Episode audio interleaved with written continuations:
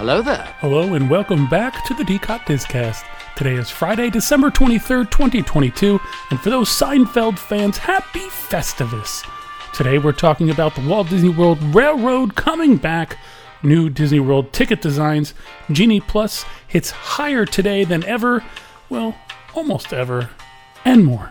It's a Festivus miracle. Disney World received new ticket designs. They now feature all your favorite characters.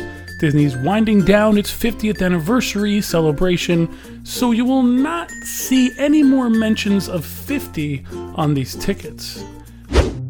The actor that's in Avatar Flight of Passage pre show is annoying in my opinion, but that's not what this piece is about. His name is David Danapour, and he tweeted an announcement for a new t shirt he designed to commemorate his performance in the pre show. And the phrase on the shirt is, quote, and a shirt. It is a nod to his iconic line from the pre show, and uh, fly.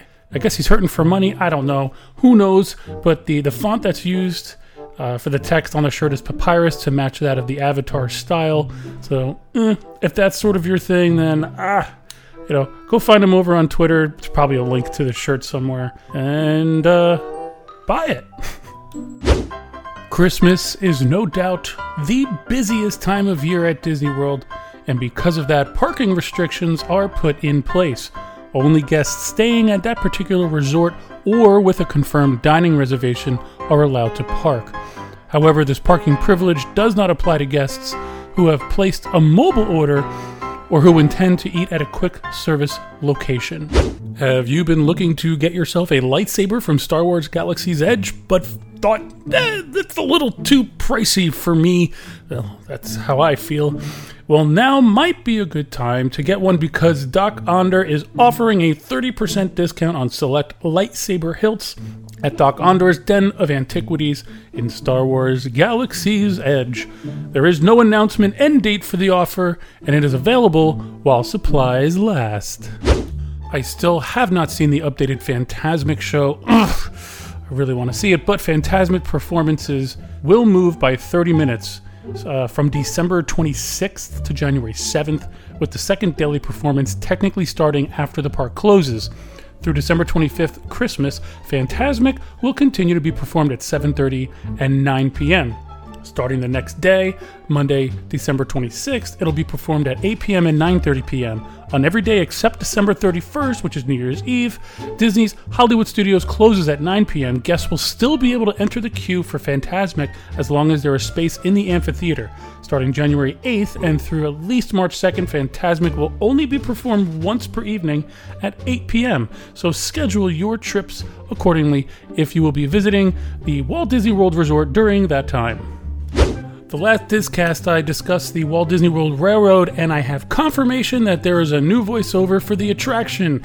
Do you know how I have confirmation for that? Well, it reopened to the public and to the guests this morning. How exciting is that? Let's talk about the um, the conductor's character first for the narration. A new conductor character was created for the audio tour to provide a voice our guests can envision and resonate with. Someone who grew up on Main Street, USA, dreaming of the day they'd be on the railroad. They've now achieved that dream and they know everyone and everything at Magic Kingdom, sort of an unofficial mayor of sorts. This conductor is humble, genial, and knowledgeable, and he's eager to help passengers on these iconic steam trains to get to their destinations around the park he loves so dearly. And guests can now hear that new narration because the railroad started choo chooing around Magic Kingdom this morning. I watched Lou Mongello's live stream. It was around 10 o'clock a.m. this morning, and it was so great to hear the train and see it working. Uh, and Imagineers did a fantastic job over there at Tron. So scour the scour social media because I'm sure you'll see some of the live streams or even some people that recorded it and put it on YouTube. And you too can check it out and see how the new Walt Disney World Railroad is.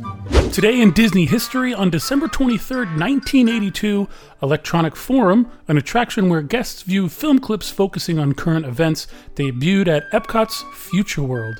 In 1998, La Nouba, the Cirque du Soleil show, opened at downtown Disney, Florida.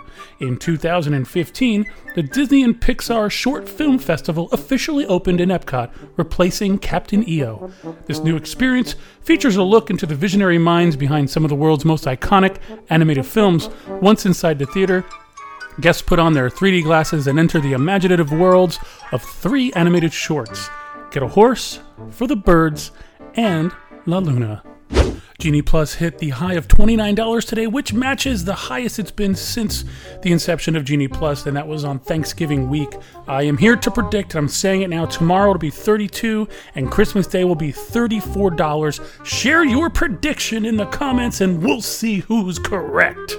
Well, that's it for today's DCOT Discast. Thanks for listening and thanks for joining us. And we here at DCOT hope that you have a very merry and happy Christmas.